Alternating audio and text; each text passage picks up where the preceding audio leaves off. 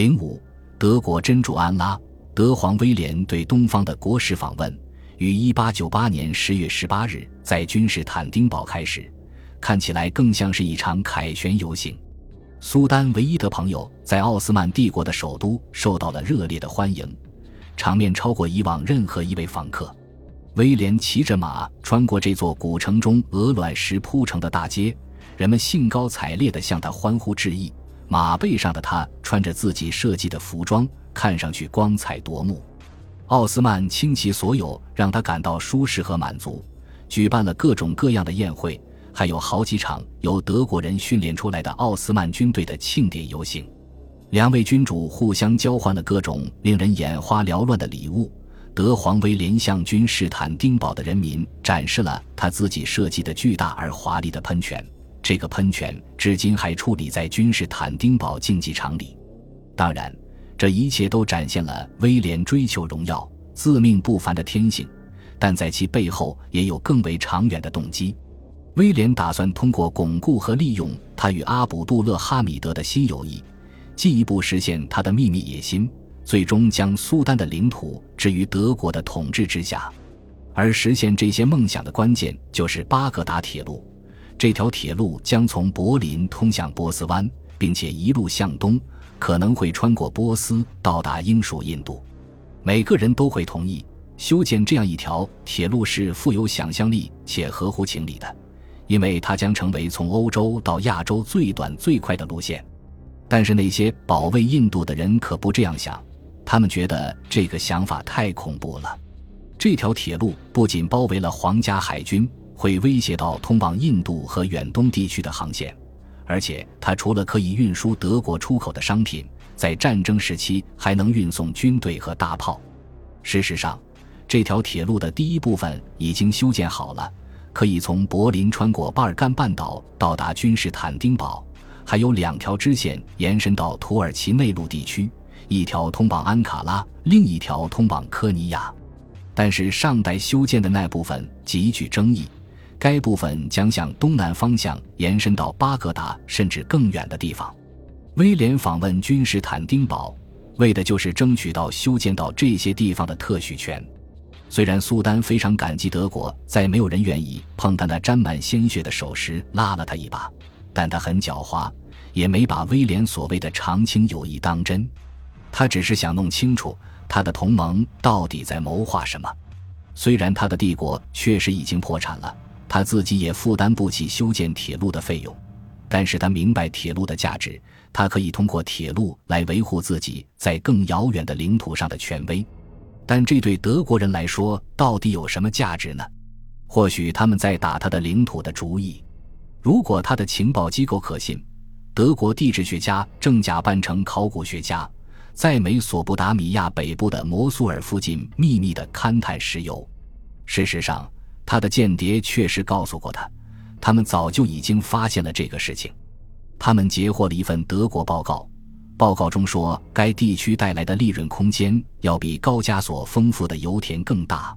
虽然他很乐意让德国人为他修建一条铁路，并发展沿线地区，这样有利于两国互惠互利，但他并不想仓促行事。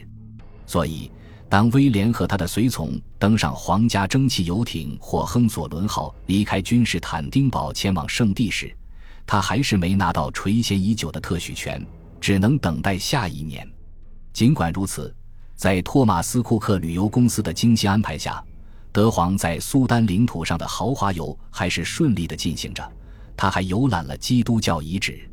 然而，德皇的行为却引起了巨大的争议，更不用说那些来自批评者的冷嘲热讽了。十月二十九日，威廉骑着一匹黑色的战马。跨过土耳其东道主专门为其在城墙上开辟的缺口，耀武扬威地进入了耶路撒冷。当时他身穿德国陆军元帅耀眼的白色军服，头上戴着嵌有一枚金光闪闪的大鹰徽的头盔。世界各地报纸争相报道了这件事。奥斯曼的皇家骑警用警棍击退了激动的围观者。一位目击者写道：“在我看来。”威廉幻想着自己已经持剑占领了这座城市，而不是去那里旅游的。他的行为举止荒唐的无法形容。如此炫耀夸张的表演，当然招致了许多不利的对比和刻薄的评论，这是不可避免的。甚至有人说，中世纪的征服者在进入这座被三大宗教视为神圣之地的城市时，都表现出了恰当的谦逊。甚至基督本身进入耶路撒冷时，都很自谦地骑了一匹毛驴。十天后，威廉终于到达了大马士革。他在伟大的穆斯林英雄萨拉丁的墓前放了一个花环，还挂了一盏纯银的灯，然后下令要自费为这位英雄修建一座最好的大理石陵墓。他知道高效的德国宣传机器很快就会把他的话传遍整个东方。他宣称，这位勇士在十二世纪成功的为耶路撒冷抵御了英格兰的攻击。他对这位侠义圣洁的勇士佩服得五体投地。他还说自己很反感基督教教堂里的争吵。如果他不是天生的基督徒，他就会选择成为穆斯林。虽然在场的许多人几乎都不敢相信自己的耳朵，但他依然无耻地说出这些话，想要取悦各地的穆斯林。但是。威廉争取穆斯林的心和思想的最大胆的行为还在后面呢。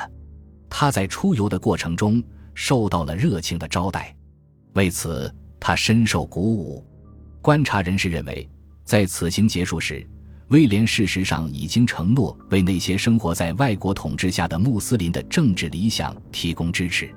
十一月八日，大马士革举行了一场向威廉致敬的宴会。许多穆斯林的显要人物出席了这个宴会。威廉在宴会上发表了臭名昭著的演讲。他对那些可敬的听众说：“尊敬的苏丹陛下以及三亿分散在世界各地把苏丹陛下尊奉为哈里发的穆斯林可以放心，德国皇帝永远都是他们的朋友。”德皇的宣传专家再一次广泛的传播了他的言论。而外交部则保证他的演讲在阿拉伯和土耳其的报纸上会得到充分的报道，同时他们还印刷了数千张色彩鲜艳的印着威廉话语的明信片。这些明信片是免费派发的，因为他们知道许多明信片会被寄到其他的穆斯林地区，包括英国的印度和俄国的中亚地区。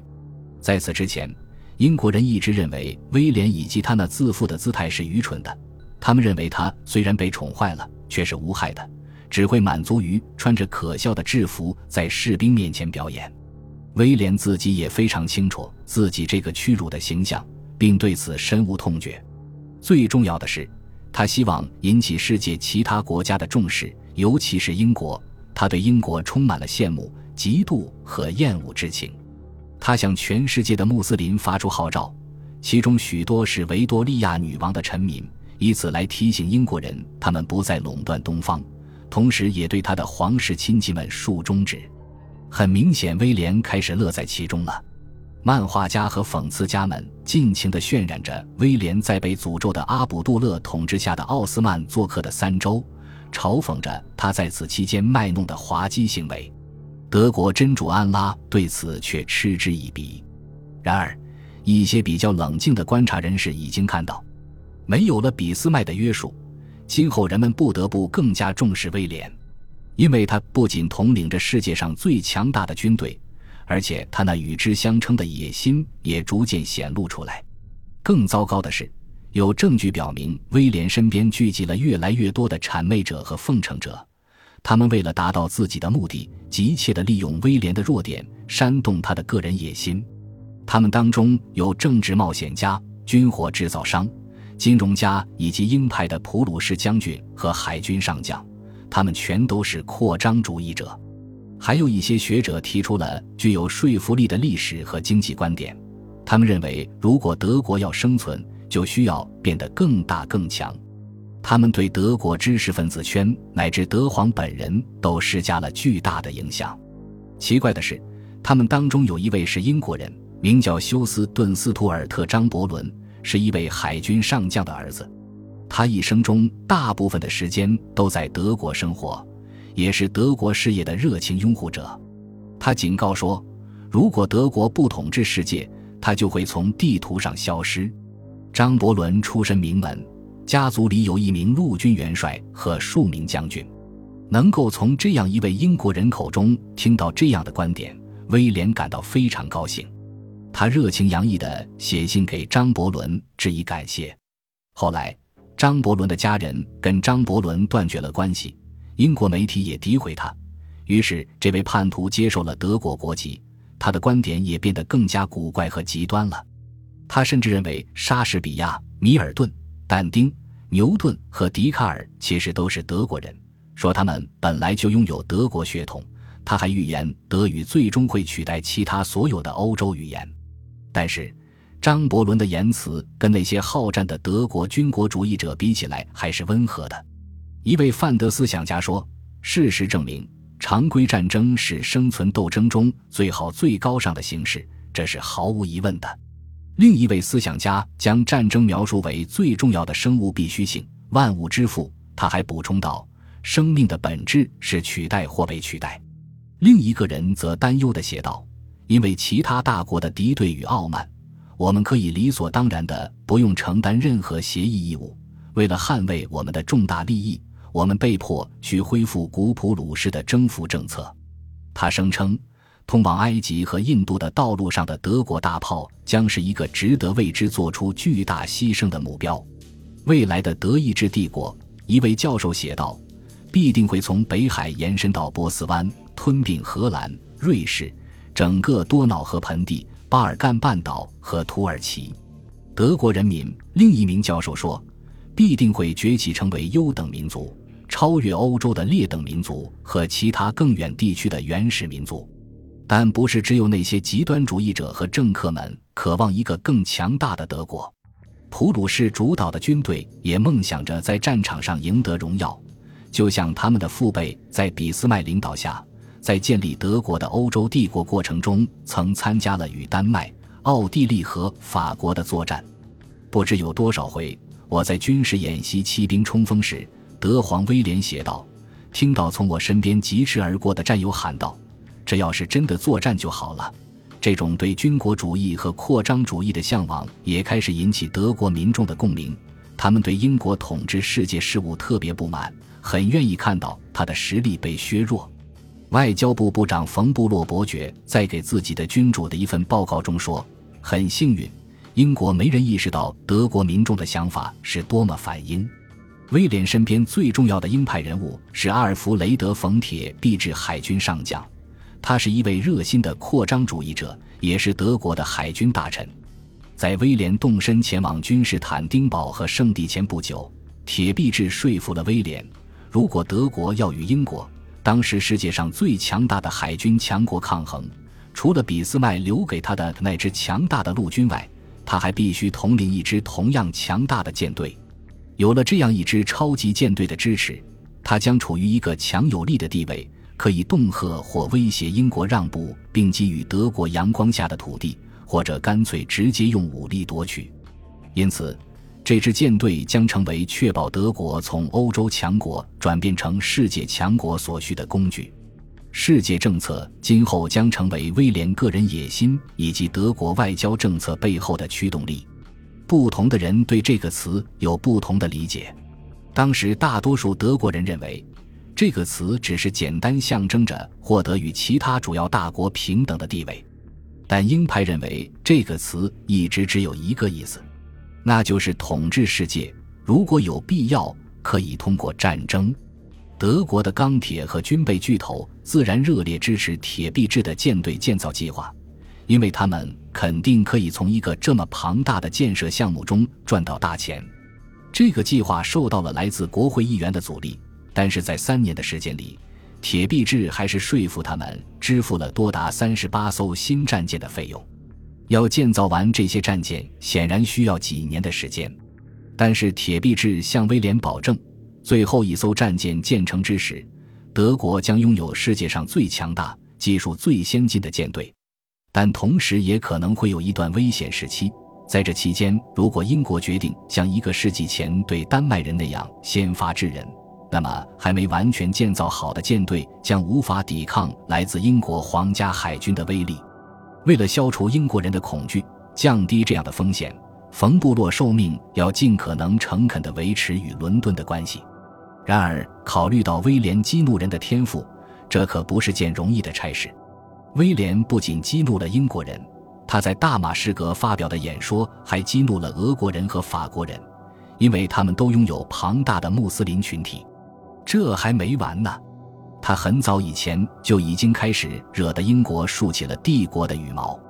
一八九六年一月，他公开支持布尔人对抗英国，以此来报复索尔兹伯里勋爵，因为他感觉去年夏天索尔兹伯里勋爵怠慢了他，这在他心里留下了一根刺。伦敦视此为对英国殖民事务的无理干涉，因此燃起了强烈的反德情绪。次年，他在中国北方海岸建立了一个强大的海军基地，以此挑战英国在远东地区的海上霸权。他以两名德国传教士在内陆被杀为由，发动了惩罚行动，派出海军陆战队从无力反抗的北京手中夺走了青岛，然后迅速将其改建成一个海军据点。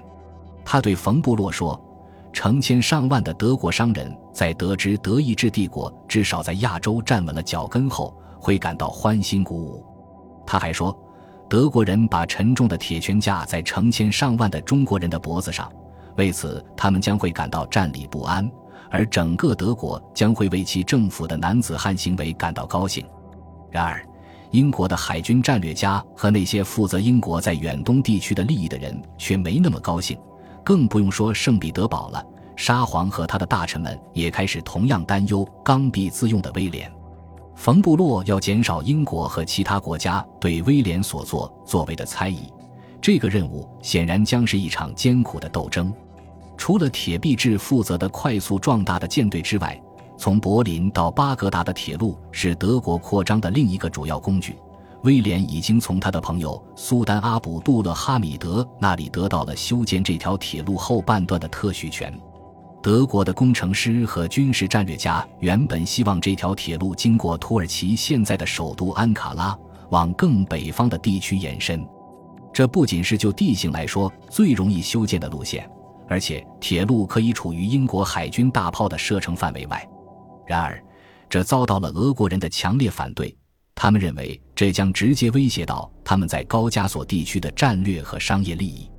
因此，德国人只能不情愿地同意将铁路往南方移去，并因此需要完成额外的隧道工程，耗资也变得更大。这反过来又导致了筹集必要资金的问题。不过这些问题超出了我们的叙述范围。尽管耽搁了很长时间，但是德国人还是顽固地坚持下来了，最终也克服了剩下的各种障碍，而新铁路开始一路向东推进。到了1904年的秋天，铁路前200公里的路段已经完工。在苏丹那一年的生日那天，这段铁路隆重的通车了。但是到目前为止，最困难的，甚至可以说最贵的部分还在后面。他们要爆破并建造迷宫般的隧道，打通土耳其东南部那些一万英尺高的山脉，而每英里就要花费五万英镑。这也不是设计师们唯一头痛的事情，因为还有一个更严重的问题：铁路中点站选址问题。虽然这条铁路叫巴格达铁路。但它的作用并不是单纯的把德国出口的商品运送到这个偏远的、没有活力的、脏兮兮的城市，它的作用远不止这个。它的商业和战略目标是绕过苏伊士运河，提供一条到达印度和东方的捷径。因为苏伊士运河在战争爆发时会对德国航运关闭，因此它需要一个港口，这样至少可以在铁路网络延伸穿过波斯之前。在那里把铁路运输的货物转到海上运输。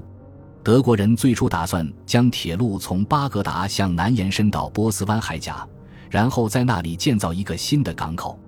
最适合修建这样的终点站的地方，在那个小小的沙漠酋长国科威特的海岸上。然而，对扩张主义的德国在波斯湾获得战略立足点的恐惧，一直萦绕着那些负责保卫印度的人。他们一直把这片水域视为英国的一个湖泊。印度总督寇松勋爵听到这个提议后，立即加以阻止。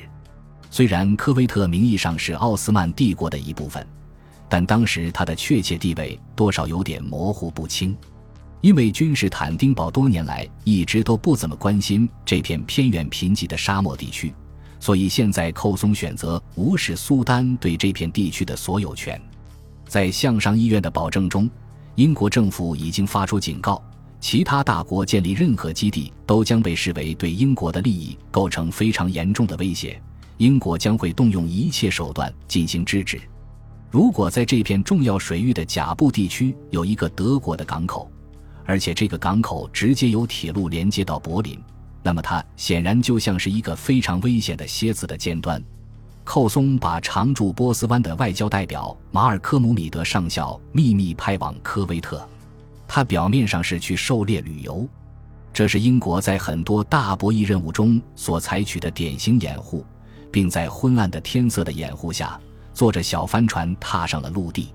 因为他知道当时在港口有一艘土耳其军舰在巡视，然而土耳其人没发现他。他拜访了科威特的埃米尔，并与其签订了一项秘密条约，旨在破坏德国的计划。根据条约，英国承诺保护埃米尔的疆域，也保护他的王位，但是埃米尔也要保证自己和后代不会将任何土地割让给其他国家，或者接见来自其他国家的使者。这使得英国有效地控制了科威特的外交政策。不久之后，土耳其与德国代表团来跟埃米尔讨论新铁路终点站的选址问题。他们发现埃米尔竟然异常抵触。他们很快就意识到背信弃义的英国人已经用计谋战胜了他们。其实，只要这条铁路不超出巴格达，或者不超出底格里斯河和幼发拉底河下游的巴士拉港。英国政府还是会愿意容忍他的，但就算德国这样做，还是会让不少战略家和一些人心怀恐惧，因为他们确信德国人一心要把英国从该地区排挤出去。事实上，许多与德皇关系密切的人确实想这样做。现在围绕这条铁路，英德两国的情绪都开始高涨，辩论家和空想战略家纷纷发表自己的意见。他们发表的文章和印刷的小册子如洪水般泛滥开来。与此同时，虽然德国在终点站的选址上失败了，但是他们并不灰心。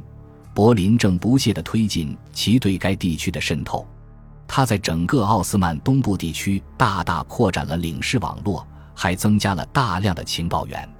此前，德国外交部一直极度缺乏了解该地区的专家，在那里也没有自己的领地。波斯湾周围那些恶臭的泥土建成的城镇，现在开始迎来有决心的新一代移居者。他们高效、有能力，又略微缺乏幽默感。一旦德国的命运之时到来，这些具有献身精神的人会为他们的德皇献出一切。但德国并不局限于通过外交官、情报员和铁路工程师对该地区进行渗透。与此同时，一家规模很小的进出口公司开始通过波斯湾港口扩展业务。这家公司叫罗伯特·旺克豪斯，几年前由一个人带着一个手提箱创立的。从1899年到1906年，旺克豪斯公司在巴林、布什尔、巴士拉、穆罕默拉和阿巴斯等地都开设了办事处。英国人怀疑德国外交部给予了资金支持。此外，在1906年。德国的一家叫汉堡、美国的航运公司开通了在德国和波斯湾之间的定期客运和货运服务。它不仅直接挑战了英国长期以来对欧洲交通的垄断，而且在德国政府的补助下，它还开始蓄意把价格压得比竞争对手更低。此外，在代理公司旺克豪斯的支持下，他开始为那些一直被英国人忽视的港口服务。虽然头一两年是亏损的。但很快就开始盈利了，很多德国银行也将业务拓展到了这个地区，再次开出了比其主要竞争对手英国控制的波斯帝国银行更优惠的条款。与此同时，德国的勘探员开始竞相争取开采石油和其他矿产的特许权，尤其是争取在巴格达铁路沿线地区的。最后，同样重要的是那些拥有高度进取心和训练有素的销售员。他们的目标是将这个地区的市场里所有的欧洲商品都换成德国货。这些有进取心且有干劲的新来者当然有权利去从事这些活动，无论是外交或者商业性质的。但是，当把德国庞大的舰队建造计划和雄心勃勃的铁路计划放在一起看时，德国在波斯湾地区的渗透自然会引发伦敦和德里更高的警惕。因此，在一九零四年的春天，英国决定派遣一名能力突出的年轻政治官员。去监视并尽可能阻止德国在波斯湾地区的活动。他们有理由相信，阻止入侵者的最好办法是加强英国与当地阿拉伯及波斯统治者的关系。但是，这个地区因为部族间的争斗和嫉妒已经四分五裂，要想跟这样的地区加强联系，需要非常特殊的人才才能实现。被选中执行这项任务的是印度陆军军官珀西考克斯少校。他因为拥有出色的语言和部落政治方面的能力，被调到印度政府的精英政治部门。多年后，他的传记作者写道：“考克斯壮年的时候又高又瘦，金发碧眼。他行动敏捷，射击百发百中。他能驯服难驾驭的马和发疯的骆驼。”少校后来当上了上校。考克斯话比较少，他倾听所有的意见，不漏掉任何细节。他逐渐赢得了部落成员的信任和部落首领的友谊，因此那些一心想推翻英国在波斯湾地区的主导地位的人，把他视为强大的对手。与此同时，在欧洲，英德两国的关系也变得越来越紧张。最主要的原因是英国担心德皇的新超级舰队以及舰队的使用目的。德国海军会针对谁呢？《每日邮报》质疑道。英国政府也想知道。一九零七年一月，一名外交部官员在一份秘密的备忘录中写道：“德国的目标要么是想取得全面的政治霸权和海上优势，威胁邻国的独立，最终威胁英国的存在；要么他没有这样明确的野心，仅仅是着眼当前，利用他主要大国的合法地位和影响力，力图促进他的对外贸易，传播德国文化的价值，扩大国家能源的范围。”并和平地在世界各地创造新的德国利益。作者认为，不管是哪一种目的，德国的新世界政策都代表着对世界其他地区的威胁。与此同时，英国的海军战略家们忧心忡忡地观察到，德皇的新战舰的射程范围有限，实际上是一股北海的海军力量，因此直接明确地对英国构成了威胁。此外，情报来源显示。铁壁制的计划极其隐秘，舰队实际的进展速度和规模远远超过迄今所知道的。结果虽然议会强烈阻止，但英国也开始扩充海军并实现现代化，舰艇越造越大，携带的大炮也更加有力。因此，现代的第一次军备竞赛开始了。法国、美国、日本、奥地利和意大利等大国也纷纷加入进来。甚至在德国，也有人已经预见了与英国展开这场竞赛的危险。一九零七年二月，铁壁制最亲密的一个顾问警告了德国海军造船厂的产量增加到每年四艘无畏舰可能会带来的后果。他写道：“引发一场毫无价值的军备竞赛的耻辱将深深烙印在我们身上。我们是麻烦制造者的骂名已经够糟糕了，而德意志帝国将会面临比现在更大的敌意。”他补充说：“但更糟糕的结果是，如果英国赶上了这样的增长速度，德国在公海上挑战他的希望将会彻底破灭。现在，许多英国人已经开始意识到，他们跟德国迟早会进行一场武装决战。英国和德国开始涌现出大量的小说和虚构作品，这些作品刻画对方正在施展的阴谋，让英国人变得更加恐惧。”第一部也是最著名的作品是一九零四年出版的《沙岸之谜》，作者是厄斯金柴德斯。这本书至今还广受赞誉。他讲述了一位驾驶小船的英雄如何偶然地发现了德国的计划，利用一支由驳船秘密改装的舰队入侵英国，以及他如何想方设法成功挫败了这一计划。书中，德皇威廉亲自监督了这场阴谋。这本书取得了巨大的成功，仅第一年就售出了几十万册。这本书的影响力实在太大了，以至于海军大臣都命令他的下属去调查这种入侵的可行性。两年后，受到《每日邮报》的创始人诺斯克利夫勋爵的委托，威廉·勒奎那本骇人听闻的小说《1910入侵英伦》开始在《每日邮报》上连载。这本书实际上从柴德斯结束的地方开始，描述了德国成功入侵了英国以及所有虚构的恐怖事件。这本书被翻译成了多种语言，其中包括德语。该书在世界范围内售出了两百万册，极大地提高了《每日邮报》的发行量。德国的一部对应小说《海星》讲述了一个秘密的英国阴谋，内容是对德皇的新战舰进行先发制人的攻击。当时还有很多情节类似的小说出版，而这本只是其一。而且，在德国有许多人，特别是军人，他们开始公开谈论那天跟英国算账的那天。他们甚至为那天喝酒干杯。在英国，这一切引发了一股逐渐升温的入侵热和间谍热，出现了很多关于德国服务员和其他人潜入南部郡城为那天充当第五纵队的疯狂故事。其实，这些危言耸听的故事并不完全是无中生有，因为早在1897年，德皇威廉就命令他的手下去考察这种入侵的可行性。并不是只有英国人害怕德皇的军国主义和扩张主义的梦想，俄国也越来越担心东晋对自己的地区利益的威胁。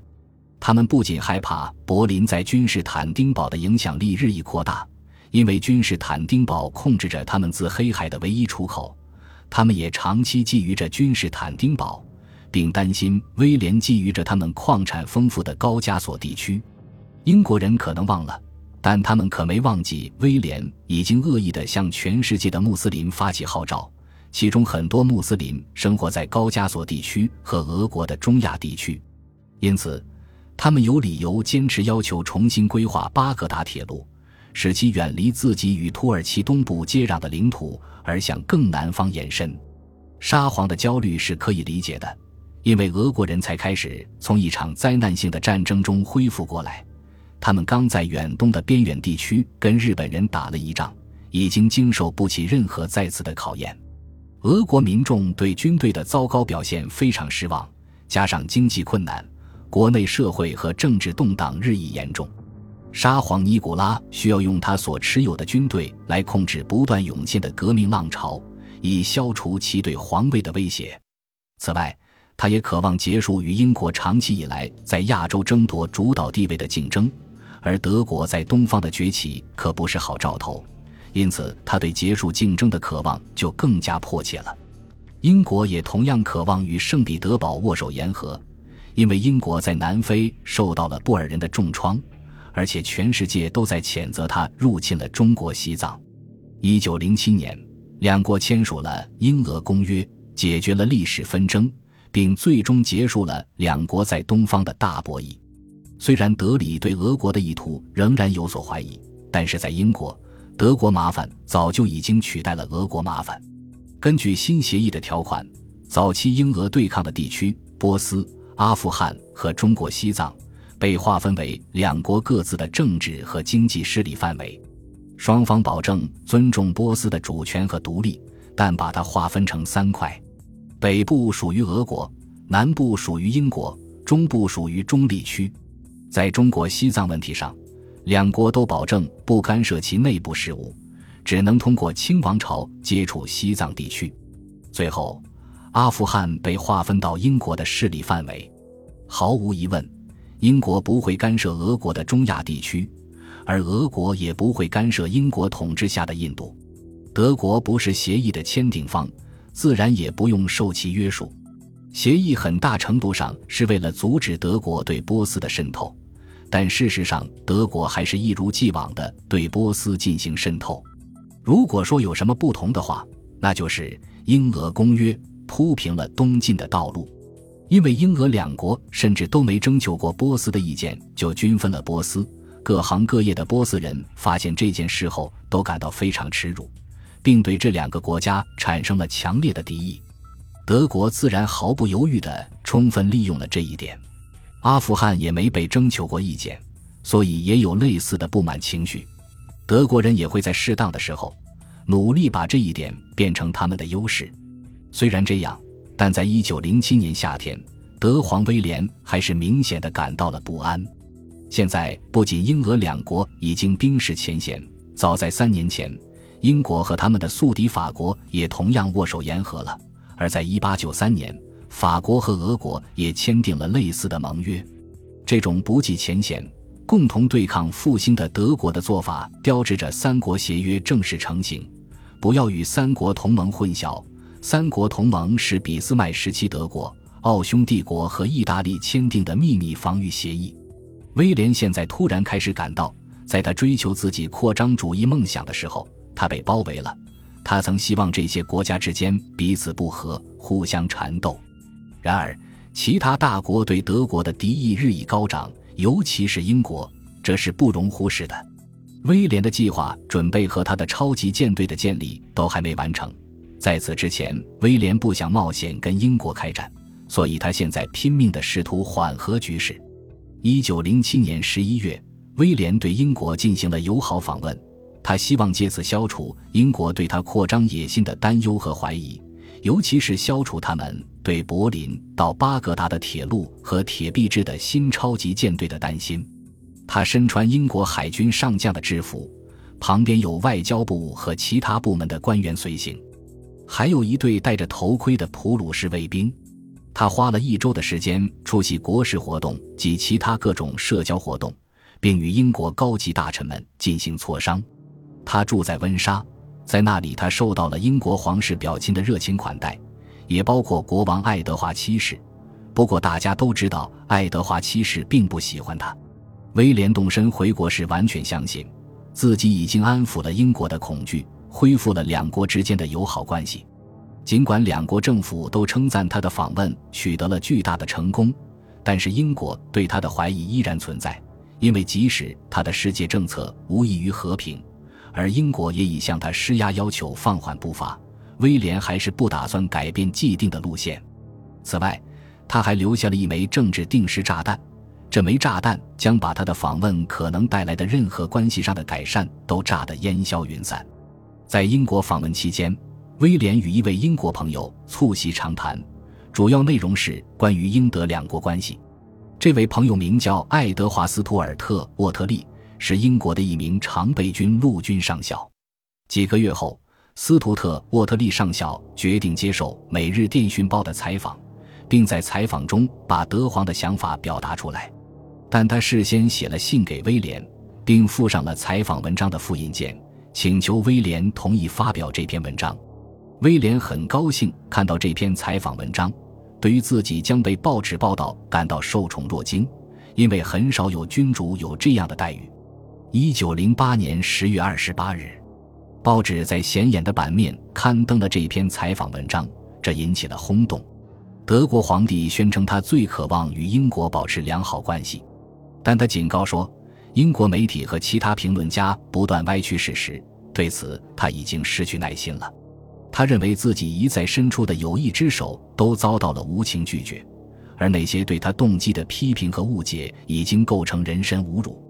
他对上校说：“鉴于日本在远东地区日益增长的实力，英国人迟早会对他正在建造的新舰队表示感激，而且这一天很可能很快就会到来。你们英国人疯了！”疯的就像发情期的野兔，他接着说：“你们究竟为什么要对我们怀有这样的猜疑？我们不值得你们这个伟大国家这样怀疑吧？”他补充说，自己试图恢复与英国的友好关系的任务变得更加困难，因为大多数德国人，当然不包括他自己，不喜欢英国人。结果舆论一片哗然。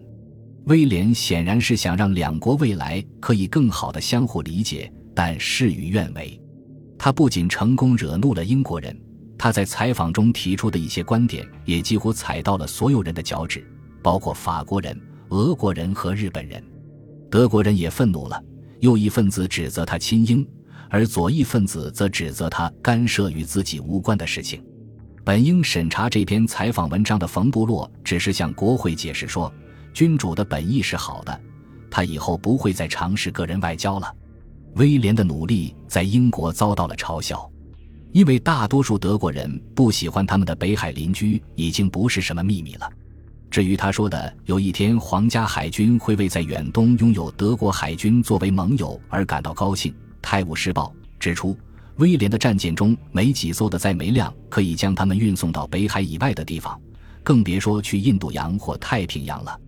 与此同时，英国人和德国人都在继续建造战舰，两国的关系也继续恶化着。但是，《每日电讯报》采访事件的惨败，在当时并不是威廉的计划所遇到的唯一挫折。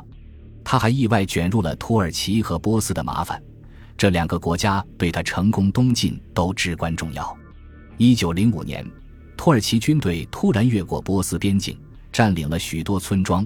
苏丹宣称这些村庄归自己所有。在对英俄寻求援助未果后。波斯沙赫要求德国人说服他们的土耳其盟友撤退，这使得威廉陷入了尴尬的境地，因为他不想和苏丹断绝关系。他们的关系是他付出了极大的努力和代价培养出来的，但他也需要沙赫的友谊来实现他的东方梦想。作为该地区的新来者，德国人并没有预见到试图同时与这两个古老的宿敌国家交朋友的陷阱。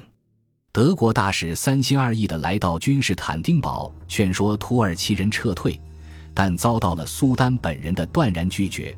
苏丹要求知道德国的立场，虽然所有人都清楚地知道是土耳其错了，但是因为没有人希望卷进来，所以随后就出现了僵局。与此同时，土耳其人利用德黑兰爆发的革命，继续向有争议的地区派遣军队。尽管如此。威廉还是成功的保住了他与苏丹和沙赫之间的友谊，主要是因为他们都没有其他人可以求助了。但是，在一九零八年七月，威廉想要秘密的接管奥斯曼帝国的计划受到了一场致命的打击。由于厌倦了苏丹的专制统治，一群受到民主主义启发的革命者自称为青年土耳其党，他们在军队支持者的支持下。迫使阿卜杜勒哈米德把他的专制权力移交给了一个选举产生的西式的议会。土耳其人、阿拉伯人和亚美尼亚人在街上拥抱。千禧年已经到了，或者说它看起来到了。民主在一夜之间取代了数个世纪的东方专制主义。然而，考虑到让欧洲强国放心，苏丹还是被准许保住自己的王位，虽然时间不长。第二年。在反动分子的支持下，他企图再次夺取政权，结果被强行废除，最后被不光彩的流放了。他温顺随和的弟弟穆罕默德五世被放到了奥斯曼帝国的王位上，作为他的继承人。穆罕默德五世确实非常顺从，这也印证了青年土耳其党给他起的绰号“橡皮图章”。此前，德国作为阿卜杜勒哈米德的主要保惠师和盟友。在奥斯曼帝国的首都享有远高于其他欧洲列强的地位。现在，突然之间，德国发现自己被冷落了，因为青年土耳其党没有时间跟专制的德国皇帝以及他这类人打交道。一九零八年十月，威廉在君士坦丁堡的地位又受到了进一步的打击。他的奥匈帝国朋友吞并了土耳其在巴尔干半岛的两个省——波斯尼亚和黑塞哥维那。而他只能保持沉默，因此德国人发现自己又回到了他们开始的地方，回到了十年前威廉第一次抓住阿卜杜勒哈米德沾满鲜血的手的时候。在君士坦丁堡的其他欧洲大使看来，德国人现在似乎已经完蛋了，而土耳其人早期的朋友英国将取代他们，成为在奥斯曼首都的主导力量。因为大多数青年土耳其党员想把他们的新议会民主制转变成英国这样的理想模式，但英国人放弃了接替德国位置的机会，并拒绝成为土耳其经验不足的新统治者的庇护人。他们用怀疑的眼光看着青年土耳其党，认为这些人是没有原则的煽动者，被犹太人知识分子和其他外国人控制着。英国人最终会为这个错误付出巨大的代价。他们没有抓住机会，而是踌躇不前，想等事情变得更加明朗。德国人并非如此，他们伟大的大使馆俯眺着博斯普鲁斯海峡，从那里德国人悄悄地、有目的地行动。他们观察到青年土耳其党分成了两派，一边是真正的理想主义者。另一边是决心攫取权力的心狠手辣之人。于是，他们选择把后者当成土耳其的最终统治者进行培养。他们很快就得到了回报。一九一三年一月二十三日，三名与德国大使关系密切的暴徒持枪闯进了高门政府的办公大楼。当时，土耳其内阁正在举行会议。他们事先切断了电报线，让与会者没有办法求助。接着，他们强行闯入。射杀了作战部部长和两名试图阻挡他们前进的军官，然后他们持枪威胁大维齐尔和其他民选政府职员立即辞职。完成这一切后，他们宣布，现在他们以军队和人民的名义统治了奥斯曼帝国。苏丹穆罕默德本来就是一个傀儡，他可以继续留在王位上，为新政权增添一种虚假的合法性。英国大使立即致电外交部。告知他们这次政变，并提醒说，军政府有明显的德国特征，因为领导袭击了大维齐尔办公室的年轻军官恩维尔少校，不仅在德国接受过训练，而且也在那里担任过土耳其的军事专员。这些都不是什么秘密，大家都知道他是一名狂热的亲德主义者，他的大多数同伙也是。同时，他还是德国大使康拉德·冯·旺根海姆男爵的密友。而男爵是德皇威廉的亲密朋友。后来有消息透露，阴谋者其实在十天前就告知了德国大使他们的邪恶打算，而大使既没有试图劝阻他们，也没有警告当局。的确有一些人认为，旺根海姆本人不仅知道这个阴谋，还是这个阴谋的幕后主使。德皇威廉看到德国恢复了在君士坦丁堡的影响力，自然欣喜若狂。因为这对他的扩张主义梦想至关重要。然而，对英国人来说，这是一个非常坏的消息。一名外交部官员甚至说这是一个可悲的消息。但不管他们喜不喜欢，在接下来的六年里，恩维尔和他的同伙们将控制着土耳其的命运。这将产生深远的影响，不仅会影响到土耳其人，而且也将影响到整个世界。因为很快就可以清楚地看到。新土耳其领导人中最具野心的就是恩维尔，他心中的梦想远在他的国家边界之外。之前只有一个想要成为拿破仑的人，他的领土野心威胁着英国在东方的利益，这个人就是威廉。现在突然之间有两个这样的人了，大家都知道这两个疯狂的人都不喜欢英国。有人问：如果他们联手来实现他们的梦想，将会怎么样呢？毕竟曾经发生过一次类似的事情，那是一百年前的事了。当时拿破仑·波拿巴和俄国沙皇亚历山大曾经动过这样的念头，他们想进军穿过波斯和阿富汗，然后一起袭击英属印度，抢夺所有帝国战利品中最肥美的一块。但这两个人为这一事件吵翻了，最后威胁也迅速的解除了。在二十世纪。任何人都会觉得这样的主意显然是不太靠得住的。然而，那些负责保卫印度的人却并不这样想，因为他们一直在警惕新的危险，有时甚至到了偏执的地步。虽然俄国的威胁可能已经消除，但现在还有其他人对印度可能会有类似的盘算。其中最明显的两个当然是威廉和恩维尔，但并不是只有他们让印度的防务官员们寝食不安。现在，当局逐渐开始意识到另一种不同的威胁：隐藏在暗处的敌人从内部把邪恶之手伸向了统治。本集播放完毕，感谢您的收听，喜欢请订阅加关注，主页有更多精彩内容。